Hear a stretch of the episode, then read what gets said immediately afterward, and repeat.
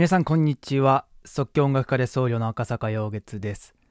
この番組では心と体を整える全的生活の勧めとして毎日の暮らしをもっと充実したものにするためのヒントをお伝えしています。本日のテーマは免疫力を上げる。その3ということで、えー、腸内環境を整えるというお話をしてみたいと思います。えー、その1はね、私の毎日のルーティンとして、えー、冷水シャワーを浴びているというお話をしまして、そして、えー、昨日は、サウナ。この、整うという感覚が、えー、非常に、えー、私たちの、えー、心身を整えてくれると。えー、それが、えー、サウナ、えー、そして水風呂、そして外気浴と、この組み合わせで、えー、まあ、それが起こるというね、えー、まあ、日本では今、空前のサウナブームとなっておりますけれども、まあ、私もですね、その例に漏れず、えー、それをきっかけにですね、もともとサウナ、まあ、好きだったんですけども、えー、サウナ、水風呂、外気浴、このセットで整いだっていうことをですね、えー、そこで知りまして、もうほんとこの半年ぐらいは、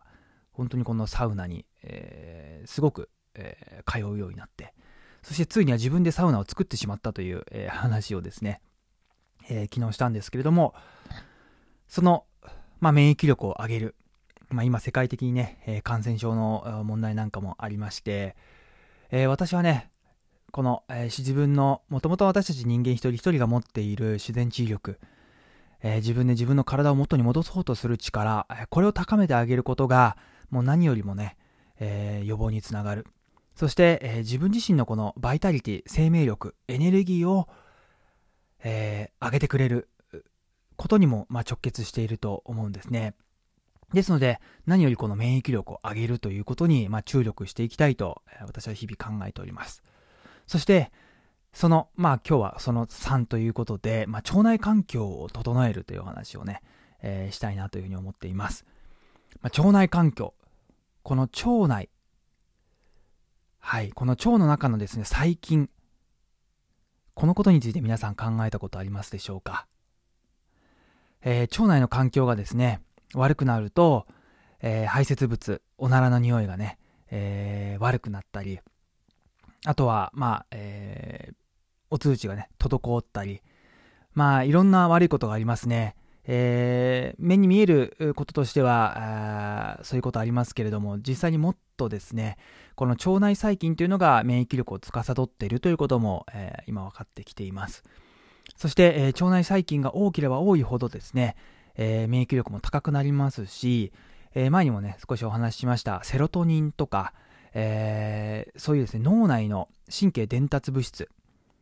えー、これも、えー、もともとはですね、腸内で作られたものが、えー、脳で分泌されるというふうなことも、えー、分かってきているんですね。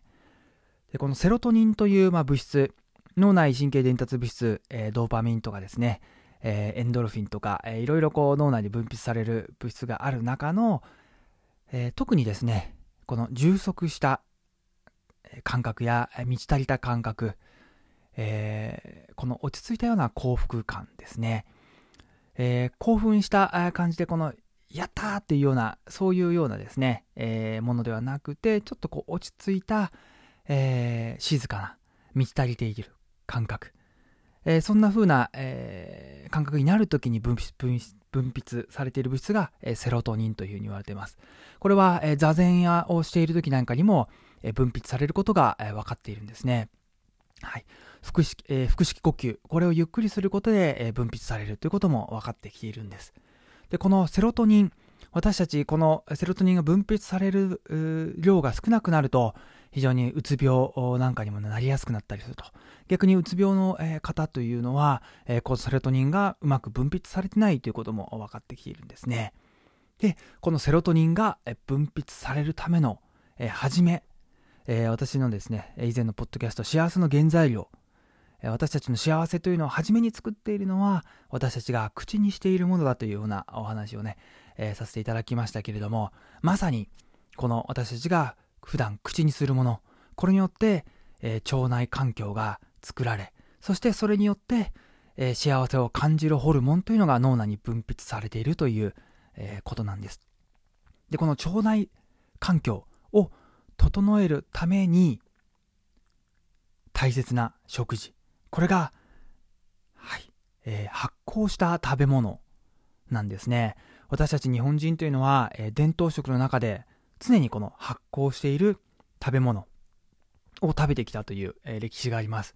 本当に現代的な生活ですとね、え、それすら、えー、やはり忘れてしまっている、え、便利な食事、インスタントな食事、え、ジャンクフード、えー、そういったものをね、えー、日々生活の中に取り入れていると、まあやはりこの発酵した食べ物を日々食べていた日本人の伝統食というのを忘れがちなんですが、えー、日本人はね、世界的にも、この今の感染症の問題、非常にこの重症患者や、えー、死亡、亡くなった方というのは、世界的に比べるとね、まあ、低いというふうに言われていますね。そこにはこの X ファクター、何かしらの、えー、要因が絡んでいるのではないかというふうにも、えー、言われているんですが、私はそれは、えー、実は日本人の食生活にあるのではないかというふうにも、え考えています。で、日本人の伝統食の中で発酵食品、いろんなものがありますね。えまさにこの味噌汁。えこれは、え大豆を発酵させた味噌というのを日々、え私たちの体の中に取り入れていると。まあ、特にね、これが、え手前味噌とかですね、え生きた、え味噌であれば本当に、まあ、理想的、なんですね。えー、私はですね、日々、手前味噌、自分たちのそのコミュニティで、えー、こしらえた味噌というのを、えー、日々いただいています。この手前味噌というのがですね、えー、非常に、まあ、いいのは、作る過程でですね、えー、みんなの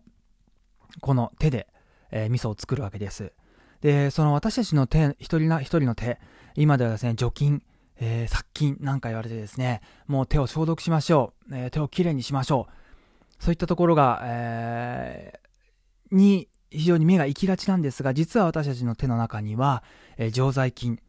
言いまして、えー、無数のですね、え、微生物が、えー、いるんですね。そしてその微生物が、えー、実際に私たちの腸内環境を整えてくれている。私たちが外から、えー、そういった微生物を体の中に取り込む。えー、そういった、ことにこの手の常在菌というのは大きな役割を果たしているというふうに言われています。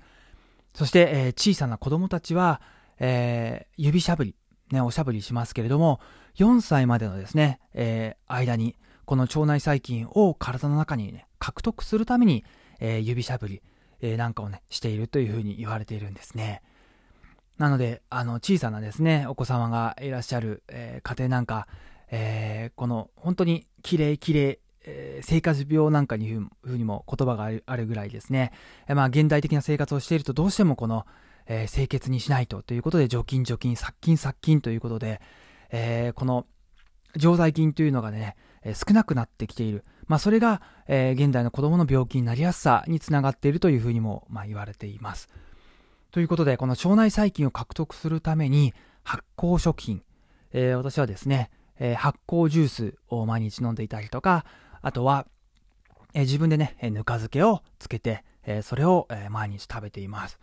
ということで、このは、え日本人のこの知恵の中にはですね、え伝統的な食生活の中に発酵した食べ物を食べる、え梅干しもね、ほんとその最たるもんですよね。梅干し、え味噌、え醤油、発酵調味料、え日本人のね、え生活の中に根付いている。こういうものをね、え大切に、えしていくといいかなというふうに思っています。私も本当に調味料だけにはね、あの、こだわりを持って、醤油も、えー、いい、あの、お醤油、ちゃんと、あの、本醸造で作られた、えー、醤油をね、えー、使うようにしてます。いい調味料といってもね、えー、金額が高かったとしても、本当に、えー、数百円の差なんですよね。例えば、一本ね、えー、一瓶千、えー、数百円するお醤油、えー、もしくは、えー、二、三百円で買えるお醤油、えこれね、え消費する日数、例えばこれが、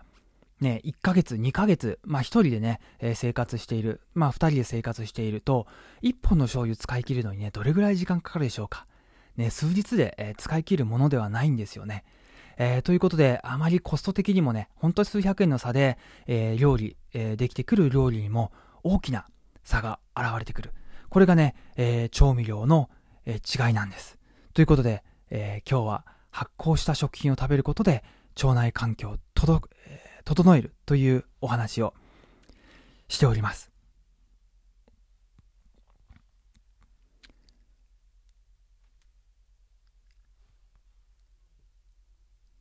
はい。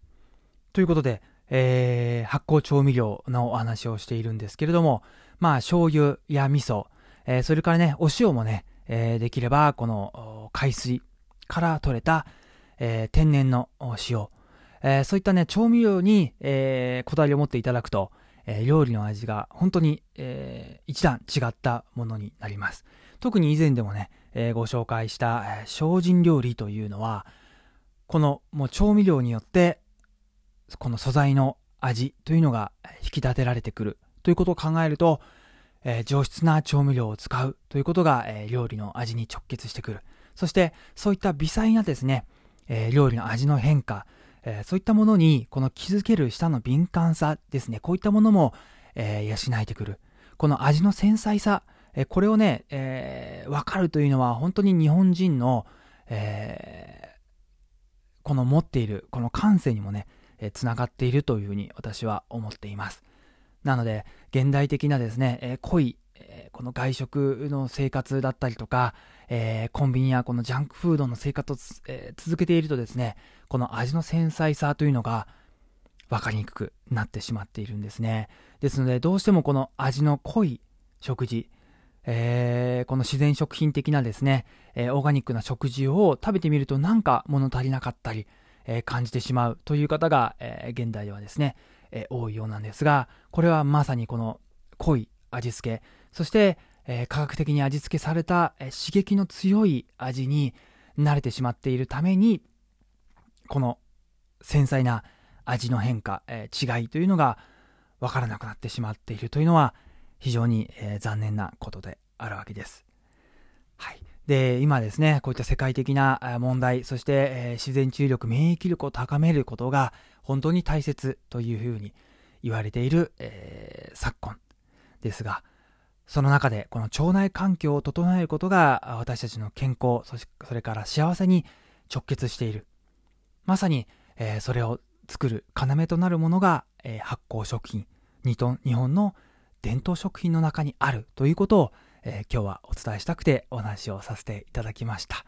えー、ぜひぜひね、えー、コメントの中には、えー、コメントなどでですね、私はこんな、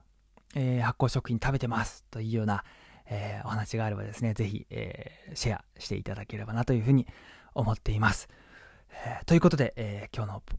配信は、免疫力を上げる、その3といたしまして、日本の伝統食品、発酵食品を食べることが腸内環境を整えることにつながりますよというお話をさせていただきました。え、これからもね、え、体と心を整える全的生活のすすめ、えー、様々な分野でお話をしていきたいなというお話、思っておりますので、えー、ぜひ今後ともよろしくお願いいたします。ご視聴ありがとうございました。赤坂陽月でした。